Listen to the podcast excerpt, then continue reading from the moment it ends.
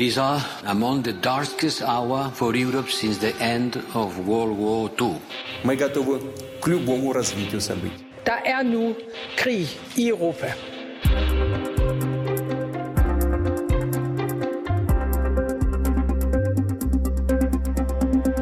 Det går til synligheden ikke så godt for de russiske tropper i Ukraine lige nu. Og flere eksperter taler om en stigende frustration i Kreml. Og Vesten, ja, de frygter, at Putin kan ende med at ty til kemiske våben. Du lytter til Krig i Europa, hvor vi i dag har fuldt fokus på netop kemiske våben. Vi taler med en kemiker om, hvordan de fungerer, og vi ser nærmere på amerikanernes mistanke og ikke mindst forberedelse imod et kemisk angreb.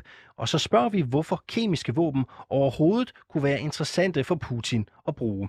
Jeg hedder Alexander Vils Lorentzen. Og jeg hedder Cecilie Lange. Velkommen indenfor til Krig i Europa.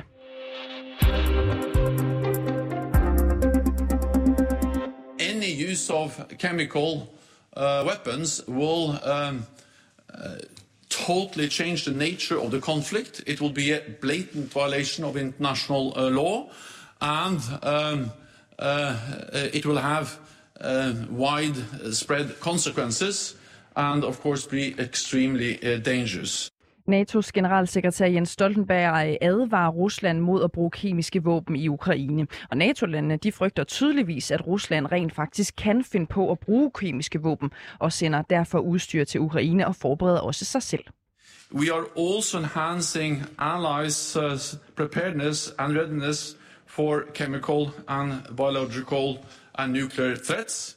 Den amerikanske regering har desuden oprettet et særligt sikkerhedsteam ved navn The Tiger Team, som skal planlægge, hvad der skal være reaktionen, hvis Rusland angriber med kemiske, biologiske eller atomare våben. Og sammen med de andre G7-lande, som jo er Frankrig, Tyskland, Italien, Japan, Storbritannien og Kanada, advarer USA i en fælles erklæring Rusland mod at bruge de her våben. We would respond. We would respond if he uses it.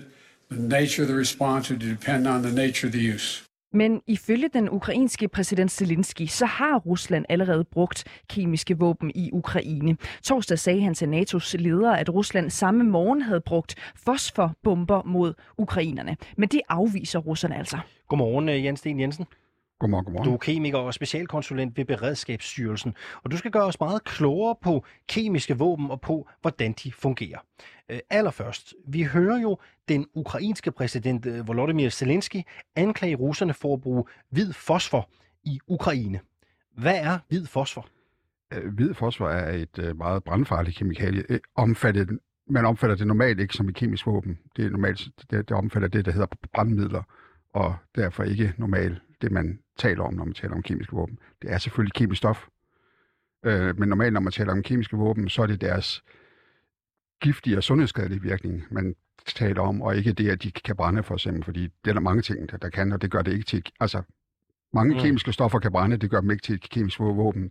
Det er, det er stoffernes giftvirkning eller sundhedsskadelig virkning, man bruger, når man op, opfatter det som et Og kemisk hvad, våben. hvad er det, hvid fosfor kan? Øh, det brænder af sig selv, når det kommer i frit luft. Altså, det, det er selvantænder, og så bliver det ved med at brænde. Det er meget svært at slukke. Okay. Og, og det, jeg aner ikke, om du kan svare på det her, men hvordan, hvordan kan man bruge det i sådan en situation, som vi ser i, i Ukraine? Hvor, hvorfor er det særligt farligt? Ja.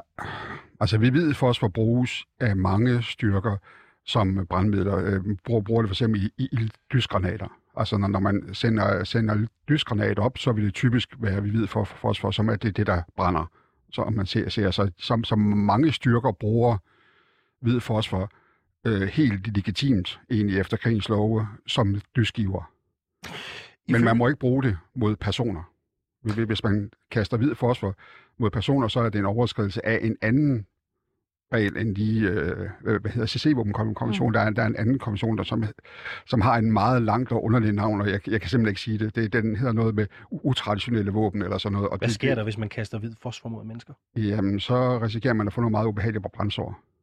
Ifølge konventionen mod kemiske våben, så er det forbudt at bruge, udvikle, producere, lagre eller udbrede kemiske våben. Konventionen den trådte i kraft for 25 år siden, og den er underskrevet af 193 nationer, deriblandt russerne mm. selv.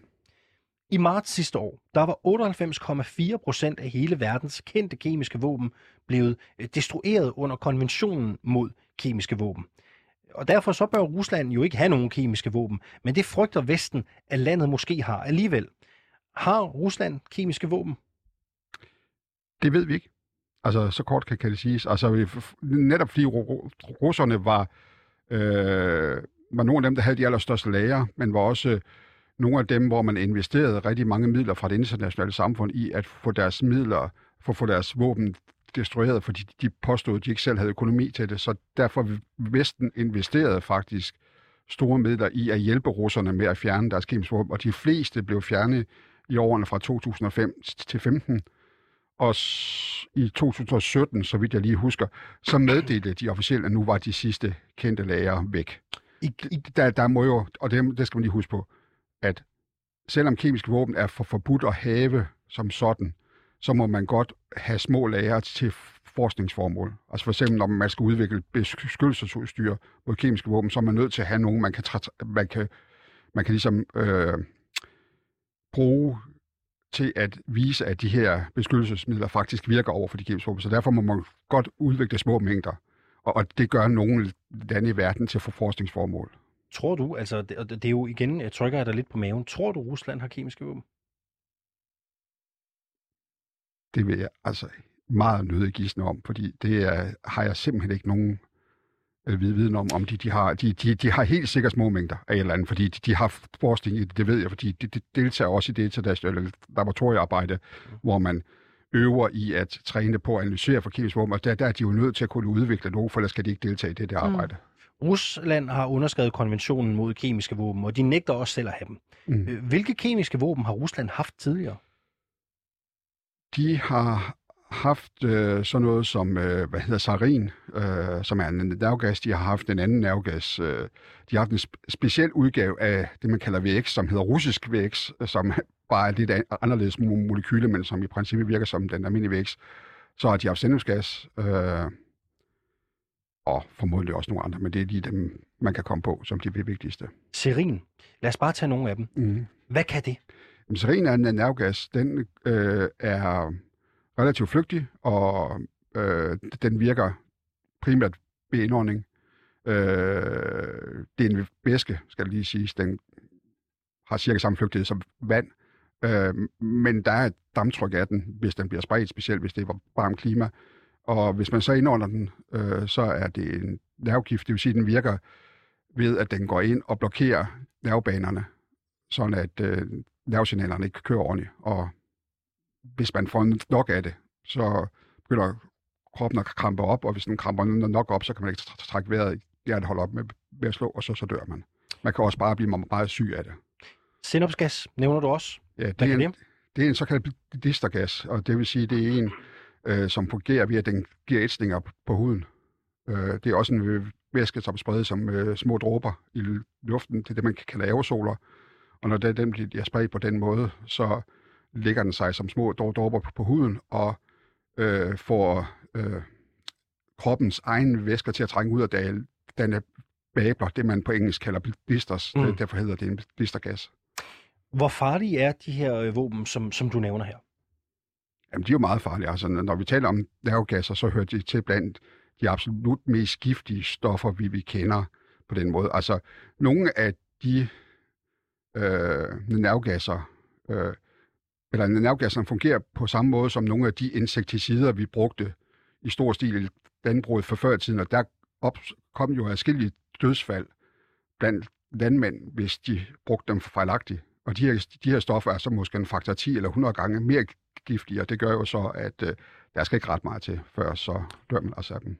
NATO's generalsekretær, han har sagt, at han frygter, at hvis der bliver brugt kemiske våben i Ukraine, så kan det også påvirke NATO-landene. Lad os lige prøve at lytte til ham igen her. There's also a risk that will have a direct effect on people living in NATO countries because uh, uh, we can see contamination, we can see the spread of um, chemical agents or uh, biological uh, weapons into our uh, countries. Kan det virkelig sprede sig på den måde, som Stoltenberg frygter? Altså, de kemiske stoffer, hvis de bliver brugt i Ukraine, vil ikke nå herop. Øh, Men der vil jo kunne komme folk, der er blevet skadet med dem. Og hvad Altså- betyder det? Altså, der, det vil sige, der vil kunne komme patienter, der skal behandles for dem. For, for, for de, de, de, her midler. Altså, stofferne vil typisk nedbrydes, så selvom nogle af dem kan holde i lang tid, vil de ikke holde så lang tid, de kommer op. der er sagen nok en anden med biologiske våben, men det er helt uden for mit fagområde. Øh, du siger, at, at nogle af de her øh, våben, øh, de kan øh, sprede sig på den måde, at folk kan komme herop og være øh, øh, smittet med dem. Øh, er, er det noget, der kan smitte, eller er det ikke farligt for, for os andre? Altså, de kemiske våben kan ikke smitte. Nej, nej, altså, det, og, og, og, og det, der kan smitte, det er eventuelle biologiske våben. I hvilken omfang de kan smitte, det ved jeg ikke noget om, fordi det, det er biologer og læger, der mm. ved noget om det. Som, som kemiker ved jeg, at de kemiske våben, der hvor vi har set dem tidligere brugt, har vi også fået patienter til, til, til, Vesten, der har været skadet af nogle af de her kemiske våben, og de har ikke spredt giftvirkning med sig, men de har jo haft det med, at man har skulle ind og behandle dem for de skader, de har fået. Øh, der er også nogle stoffer, som for eksempel klor, som er forbudt at bruge som kemisk våben. Hvorfor det? Jamen altså, alle stoffers giftvirkning er forbudt. Altså, der er nogle stoffer, der er beskrevet direkte i C-våbenkonventionen, fordi de kun kan bruges som kemisk våben. Der er en masse giftige industrikemikalier, som ikke er direkte omfattet af C-våbenkonventionen, men derfor må man stadigvæk ikke bruge dem som et våben. Det er altid forbudt at bruge et kemisk stof giftvirkning som våben efter C-våbenkonventionen. Det kan være, at det her er et dumt spørgsmål. Dem er vi heldigvis ikke blege for at stille. Hvorfor har man forbudt kemiske våben? Altså i, i krig, der, der dør folk jo både af bomber og skud. Ja, det... Ja, det er jo, altså grundlæggende stammer det helt tilbage fra den oprindelige, øh, hvad hedder Genève-konventionen, mm. og faktisk endnu længere til, tilbage, der var en konvention mellem England og Frankrig, nej, Tyskland og Frankrig, før det, øh, hvor man ikke måtte bruge gift i krig. Og, og, og helt tilbage fra, fra der har man ligesom sagt, at det med at bruge giftige stoffer i krig, det synes man ikke var ok. Og det der så, og, men så gik det ligesom i sig selv igen, og så var det først da den kolde krig var i sin øh, aftagen der sidst i 80'erne, at øh, primært russerne og amerikanerne begyndte at snakke sammen igen, skulle vi ikke se at få forbudt de her kemiske våben, også fordi der var kommet rimelig stor oprustning på kemiske våben i verden på, på det tidspunkt. Og så i 93 blev man så enige, og i 97 trådte C-våbenkonventionen så i kraft. Jan Sten Jensen, du er kemiker, du er specialkonsulent ved Beredskabsstyrelsen. Øh, tak fordi du kom og øh, gjorde os øh, klogere her til morgen. God morgen til dig.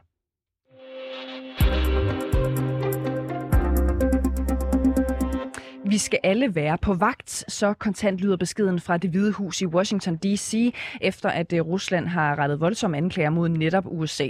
Anklager, som får amerikanerne til at frygte, at Rusland vil gennemføre et kemisk eller biologisk angreb i Ukraine. Rasmus Sinding Søndergaard, seniorforsker hos DIS med særligt fokus på amerikansk udenrigspolitik. Godmorgen til dig. Godmorgen. Øhm, hvad er det, der får amerikanerne til at frygte et russisk kemisk angreb i Ukraine? Jamen, det er dels de historier, som du også øh, indikerede her, altså at der er russiske anklager om, at øh, amerikanerne sammen med ukrainerne kører sådan et laboratorium, hvor de er i gang med at udvikle kemiske og biologiske våben. Og det skal jeg starte med at sige, det er ikke noget, der har noget på sig, men det er, det er det. Russerne har det med at anklage folk for det, som de gerne selv vil gøre og øh, der er bekymring for, at man vil gøre det som sådan en slags såkaldt øh, falsk flag-operation. Altså det vil sige, kunne russerne finde på at slippe noget kemisk materiale løs i Ukraine, og så sige, at det var noget, amerikanerne og ukrainerne havde gjort, hvis for at altså give dem skylden for det, og dermed kunne være med til at retfærdiggøre Ruslands krig i Ukraine. Derudover så vil jeg sige, at russerne har jo en forhistorisk med at bruge de her kemiske våben, altså især til at likvidere enkeltpersoner, for eksempel øh, altså dissidenter og oppositionspolitikere osv. Man prøvede det også med Navalny, oppositionsleder, som sidder i fængsel. Så øh, man kan sige, at russerne har ligesom øh, vist en vilje tidligere til øh, at bruge kemiske våben, om end kun i begrænset omfang. Og så er det jo fordi, at det går ikke helt, som man havde håbet på fra russisk side ude på slagmarken, og så begynder man jo at spekulere i fra vestlig side, kunne øh, Putin blive så desperat, at han kunne finde på at eskalere ved for eksempel at tage nogle øh, mere alvorlige, for eksempel kemiske våben i brug. Mm. Så bare lige opsummeret, Rasmus Sending Søndergaard. Øh, amerikanerne mener altså, at russerne kan finde på at plante en anden klage, der i virkeligheden kan forsvare, at russerne selv bruger kemiske våben, eller hvad? Ja, det er både, Rus, både amerikanerne og, og NATO, øh, altså Stoltenberg har været ude og, og, og udtrykke bekymring for, at man kunne finde på det. Spørgsmålet er, om man vil plante den der for selv at bruge kemiske våben fra russisk side, eller om man blot vil bruge det til at legitimere øh, den krig, man allerede har. Altså det, det er lidt usikkert. Men jeg kan sige, senest her øh, i går aftes kom det også frem, at, øh, i hvert fald, øh, at nogle af de øh, ukrainere, der har været deltaget i fredsforhandlinger med russerne her tidligere på måneden, at de udviser tegn på at være blevet forgiftet med kemiske våben. Det er blandt andet øh, Roman Abramovic, øh, som nogen måske kender som tidligere, eller snart tidligere ejer af Chelsea fodboldklub i England. Han var med til at forhandle, og han viser så nogle symptomer på at blive udsat for kemiske våben. Så der er sådan nogle øh, situationer rundt omkring i, på sådan en individplan i hvert fald, hvor det tyder på, at, øh, at russerne måske har anvendt kemiske våben. Det er nok mest der, vi er her nu. Men, men der er en reel bekymring fra amerikansk side for, om russerne kunne finde på at bruge det i større stil, og det kan vi jo se ved for eksempel, at USA og NATO de har forhøjet øh, beredskabet for en af deres grupper, som øh, ser specifikt på de her kemiske, biologiske og atomare våben. Mm. Og man har også fra NATO's side øh, sendt udstyr til Ukraine, altså masker og den slags, der gør, at man kan forsvare sig imod det. Det indikerer jo i hvert fald, at NATO og USA er bekymret for, at russerne eventuelt kunne finde på at bruge det, i og med at man ligesom forbereder sig på, hvad man gør, hvis det sker. Ja, de her bekymringer og øh, anklager i virkeligheden, de, de går lidt øh, begge øh, veje, også fra øh, Rusland mod øh, USA. Er der nogen som helst hold i anklagen fra Rusland, altså om, at amerikanerne skulle være i gang med at udvikle biologiske våben i et eller andet laboratorium i Ukraine? Altså, det korte svar er nej. Altså, altså, man skal selvfølgelig altid, det ved vi, når det foregår situationer eller ting i, i en krigszone, skal man være, have, tage forbehold for de ting, der bliver meldt ud, og man skal kunne verificere og videre hvorvidt det er, der er noget om, om sagen. Øh, men der må bare sige, altså, at Rusland har jo kørt en omfattende misinformationskampagne omkring situationen i Ukraine, øh, og det her det passer lige ind i den fortælling, som de kører. Og altså fra amerikansk side, fra vestlig side, så er der en klar politik om, at man ikke ønsker at sprede øh, den her slags våben, og man tager start, klart afstand fra det. Så der er ikke rigtig nogen, der kan se, der kan ikke se nogen interesse i, at amerikanerne skulle søge at udvikle biologiske og kemiske våben i et laboratorium i Ukraine sammen med ukrainerne. Og nu nævner du selv, øh, hvad der øh, virker som eksempler på øh, angreb med russiske, øh, eller undskyld, med, øh, med, med kemiske våben allerede rettet mod enkeltpersoner. Men hvad ved vi ellers om USA's mistanke? Findes der efterretninger om, hvad et russisk kemisk angreb i Ukraine for eksempel kunne bestå af? Ikke rigtigt, nej. Altså, det er svært at vide, øh, hvilken form sådan angreb øh, øh, vil, vil, vil tage. Øh, grunden til, at man, man er så bekymret, som sagt, det handler jo også meget om den retorik, man hører fra Rusland. Øh, ikke mindst på, på atomvåbenspørgsmålet, at man har, ligesom har sat sit beredskab øh, op i højeste gear, og man har jo meldt ud fra russisk side af, at hvis man ligesom føler, at ens øh, nationale suverænitet bliver truet for alvor, at så vil man ikke være bleg for ligesom at trykke på knappen med de her sådan mere alvorlige våben. Så det er meget på baggrund af det, russerne siger, men også dels det, russerne gør i forhold til at forhøje beredskabet, godt nok med atomvåbne. Og så er bekymringen, at øh, sådan noget som at bruge kemiske våben, det kunne måske være et øh, trin på stigen, så at sige, som man var villig til at gøre, før man gik hele vejen til, til atomvåben. Mm. Den amerikanske regering har oprettet et øh, særligt sikkerhedsteam kaldet øh, The Tiger Team, som skal planlægge et potentielt øh, modsvar på kemiske, biologiske eller atomare øh, angreb fra Rusland. Prøv lige at forklare os, Rasmus Sending øh, Søndergaard, øh, hvordan det her Tiger Team rent faktisk arbejder.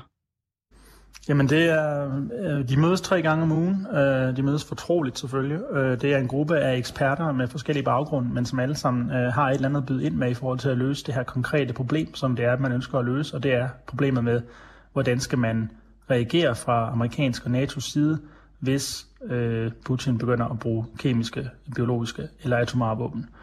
Øhm, de har også arbejdet med andre spørgsmål osv., men det er simpelthen sådan en en gruppe af eksperter, man sætter sammen for sådan at sætte sig ned og løse et konkret problem. Altså det er også, vi kender det fra tidligere øh, sikkerhedsråd, øh, amerikansk politik, vi kender det også fra øh, NASA med rummissioner og så videre. Det er sådan et, ekspertgruppe, man samler. Øh, men vi ved ikke så meget om den konkrete, fordi at øh, de sidder som sagt øh, fortroligt og mødes. Øh, men det handler konkret om at løse situationen. Altså hvad skal man gøre, så frem bruserne gør X og Y i forhold til kemiske våben. Ja, du siger, det er selvfølgelig et, et lykket, øh, lukket øh, møde og lukket øh, drøftelse om, hvad er dit eget bud på det egentlig? Altså hvad ville et amerikansk modsvar øh, kunne være, hvis russerne rent faktisk anvender kemiske øh, våben? Jamen, det, det er svært at sige, men jeg vil sige det sådan, at det vi ved, altså det som Biden selv har været ude at sige, når han er blevet spurgt lige præcis om det, så har han jo sagt, at øh, vores øh, svar vil være øh, sådan betydningsfuldt, og så vil vi, vi vil svare hårdt igen, men karakteren af vores modsvar vil afhænge af den brug, russerne har, altså hvad russerne gør. Og man lader det altså bevidst være sådan lidt øh, utydeligt, hvad man vil gøre, fordi man vil jo ikke afsløre, altså en del af afskrækkelsen fra amerikansk side ligger i, at russerne ikke helt ved, hvad man kan finde på at gøre som gengæld. Men jeg vil sige, at altså, i det omfang, det foregår i Ukraine, og det er det, vi forventer, hvis det kommer til at foregå, så for, formoder jeg, at amerikanerne de vil øh, lægge yderligere sanktioner på selvfølgelig, men man vil nok også føle et vis folkeligt pres på grund af, at de her altså, kemiske våben har sådan en særlig moralsk status, som jeg også tror, jeg var inde på i det foregående mm. indslag her.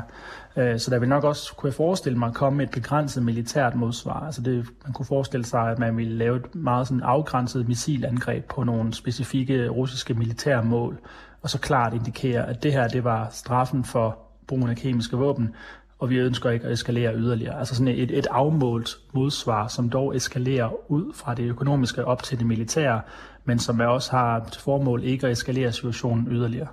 Tror du på nogen måde, det kunne ske, at amerikanerne kunne finde på at bruge kemiske våben som et modsvar på, at russerne havde brugt kemiske våben? Nej, det har jeg meget svært ved at forestille mig. Øh, ikke som verden den ser ud i dag. Altså, men vi har jo de her konventioner, som der også blev nævnt tidligere, og altså som jeg siger, kemiske våben, de har en særlig moralsk status øh, i, sådan, i det internationale system, så at sige. Altså man kan, man kan spørge sig selv, hvorfor er det værre at blive dræbt med det ene våben end det andet. Men der, der er altså bare øh, en konsensus internationalt om, at det med at bruge kemiske og for den sags skyld også biologiske våben, det er sådan noget, som øh, slyngelstater gør, og så får man sådan en paria status, hvis man gør det, og det har amerikanerne jo ingen øh, interesse i at gøre. Det, det, det, det, det er sådan noget, man gør, hvis man virkelig er presset op i et hjørne, øh, og det er derfor, man er bekymret for, om Putin kunne finde på at gøre det, hvis han føler sig presset. Men amerikanerne er jo ikke presset her. Altså, kampene foregår i Ukraine, de har ingen interesse i at gå ind og, og bruge kemiske våben og legitimere den slags. Rasmus Sending øh, Søndergaard, seniorforsker hos øh, DIS med særligt fokus på amerikansk øh, udenrigspolitik. Tak fordi du var med her til morgen. Kenneth Jønslager Buhl, godmorgen. Ja, godmorgen. Du er Ph.D. i folkeret med speciale inden for krigens love, og så er du militærforsker ved Institut for Strategi og Krigsstudier. Vi ved jo godt, det er ulovligt at bruge kemiske våben, men hvorfor er der alligevel nogen, der bryder loven og bruger dem? Hvad er det, de kan? Ja, men altså kemiske våben øh, har jo i min optik en vis terroreffekt. Det er jo en måde, som man blandt andet kan terrorisere en befolkning øh, på for at vise dem, øh, at, øh, at der er ikke nogen vej ud af for eksempel et oprør, som de har haft. Altså vi har jo set de steder, hvor kemiske våben har været anvendt de senere år, øh, af Saddam Hussein i det nordlige Irak over for oprørske kurder, øh, af Bashar al-Assad i øh, Syrien imod øh, oprørske øh, syriske statsborgere, øh, der har det jo også været anvendt. Og det indikerer jo klart, at det er sådan at diktatorens måde at undertrykke sin befolkning på, når han ligesom, når de ikke ligesom vil markere ret. Og øh, det er jo, der har jo ikke været sådan de større øh, eksempler på, at det har anvendt med decideret militært formål, altså mod militære mål øh, de senere år. Det hænger jo også lidt sammen med, at en forholdsvis veltrænet militær styrke har jo midler, som de kan imødegå et kemisk angreb med. Men det jeg også lidt hører dig sige her, er, at de her kemiske våben kan være populære, fordi man som stat eller som magt kan bruge dem til at skyde skylden på andre.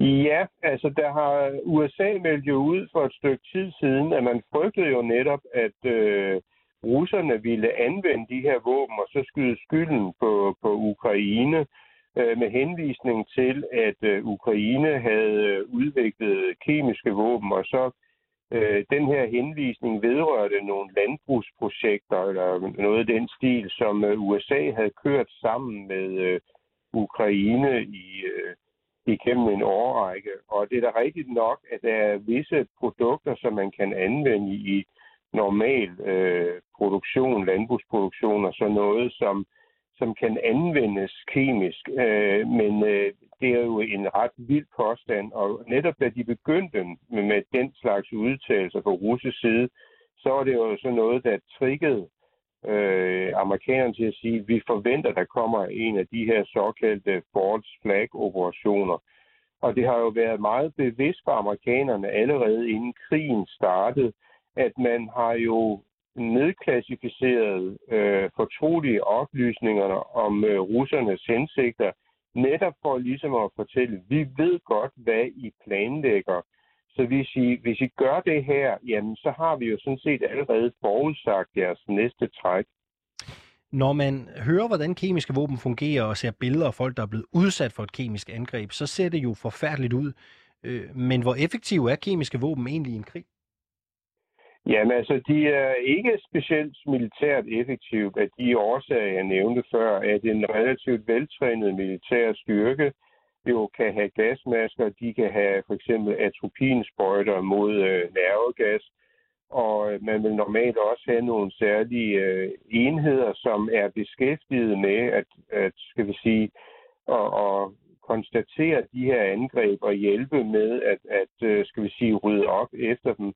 Plus man vil have sporingsmidler øh, øh, på materiel og form og sådan noget. Altså blandt andet sådan nogle, for eksempel et stykke tape, kan jeg huske i min militære ungdom, man kunne sætte på uniformen, og hvis det fik en bestemt farve, var det en, en indikation af, at det kunne være en eller anden form for kemisk kampstof i, i luften. Så på den måde, så blev, skal vi sige, at det været at det en del af den normale militære træning, at de mødegå det her. Men det kan jo selvfølgelig være meget, det kan være effektivt på den måde, at man tvinger fjenden til at tage de her modforholdsregler. Det er jo nogle gange nedsætter kampeffektiviteten, men det er jo ikke et, et altafgørende krigsmiddel. Altså man kan jo stadigvæk kæmpe videre, selvom man bliver udsat for det her. Og ofte øh, afhængig af vind, af vind og vejr og temperatur og sådan noget, så vil øh, skal vi sige, effekten af sådan et kemisk angreb jo aftage over tid, men det afhænger af en lang række faktorer. Jeg ved, du selv har været på et uh, kursus i forhold til, hvordan man forbereder soldater på kemiske angreb. Kan du ikke prøve kort at beskrive, hvad det er, man kommer igennem? Jamen altså, øh, skal vi sige, det er en grundlæggende militær træning her. Det er jo, at det, min uh, træning i det her har jo ikke været så avanceret. Den har jo været det, som alle andre rekrutter har gennemgået i søværnet, da jeg startede der. Uh, det er jo at lære at få en gasmaske på i en allerhelvedes fart. Og øh, når man så har fået den på, så hjælper man dem, som ikke har noget øh, fået den på. Og det foregår jo ved, at man stiller sig ind i et rum, og så står der sådan en, en seniorsassant, og han fyrer så noget tårgas af. Og lige så snart, at man kan mærke, at nu er der gas i luften, så råber man gas, og så skynder man at, at tage sin øh, gasmaske frem og tage den på, og sørge for, at den sidder tæt. NATO's generalsekretær Jens Stoltenberg, ifølge ham, så er NATO-landene blevet enige om at hjælpe Ukraine med øh, udstyr, der øh, blandt andet kan beskytte dem i tilfælde af kemiske angreb. Lad os lige prøve at lytte til Stoltenberg igen her. Allies agreed to supply equipment uh, to help Ukraine protect against uh, chemical, biological, radiological and nuclear threats. Uh, this could include um, uh, detection uh, equipment, uh, protection and medical support, as well as training uh, for decontamination and crisis management. Men når et land tyr til at bruge kemiske våben, bruger man det så ikke typisk til at ramme civile? Jo, det vil man jo gøre. Øh, altså, det vil sige, det vil man jo erfaringsmæssigt gøre, men det udelukker jo ikke, at øh, russerne måske vil anvende det imod et specifikt militært mål. Øh, nu har der jo for eksempel været rygter fremme om, at øh, ikke rygter, men altså forholdsvis konsoliderede øh, øh, meldinger om, at øh, ukrainerne har genindtaget Irpin, altså en by vest for Kiev, og jeg kunne da forestille mig, at det var et af de steder, at, at russerne ville anvende kemiske våben, hvis de ville vælge at gøre det. Øh, et andet sted, som, øh, som der kan komme i betragtning, det vil være en by som Lviv, øh, fordi at det, øh, der er dels mange, skal vi sige, sårbare civile. Der er måske noget infrastruktur øh, rundt omkring der, man ønsker at lamme på den måde.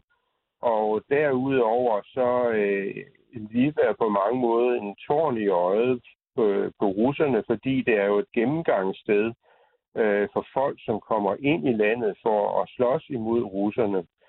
Og øh, derudover det er jo en by, som øh, skal vi sige, traditionelt altid har vendt sig imod Vesten siden Ukraine blev selvstændigt.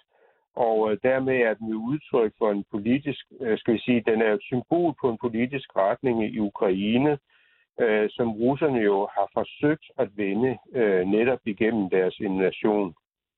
Hvor desperat her til sidst skal man være for at bruge kemiske våben? Altså man siger jo, at kemiske våben er jo den fattige mands atomvåben. Og øh, jeg tror, man skal være rimelig desperat, men ikke desto mindre, så vil jeg også pege på, at det vil jo passe ret godt ind i øh, den russiske øh, playbook.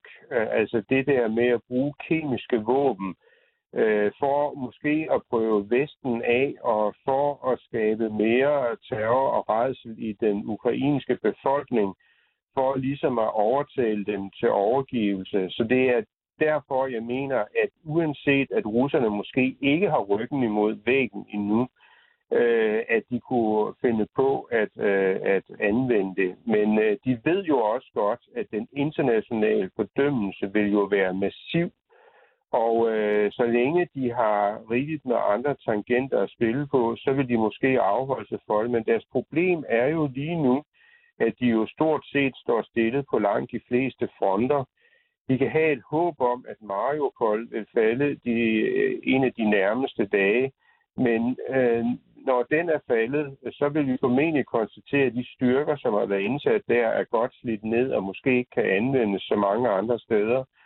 Og øh, de formentlig heller ikke vil kunne genoptage kampen, altså få momentum i kampen, medmindre de får massive forstærkninger ind i, i øh, Ukraine, som de skal hente andre steder fra.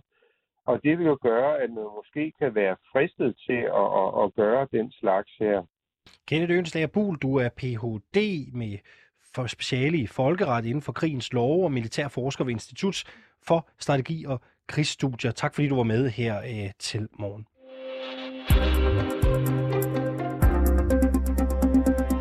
Har lyttet til Krig i Europa. Redaktionen bag er Oliver Bernsen, Sofie Ørts og redaktør Christine Randa. Mit navn det er Cecilie Lange. Og jeg hedder Alexander Vils Lorentzen.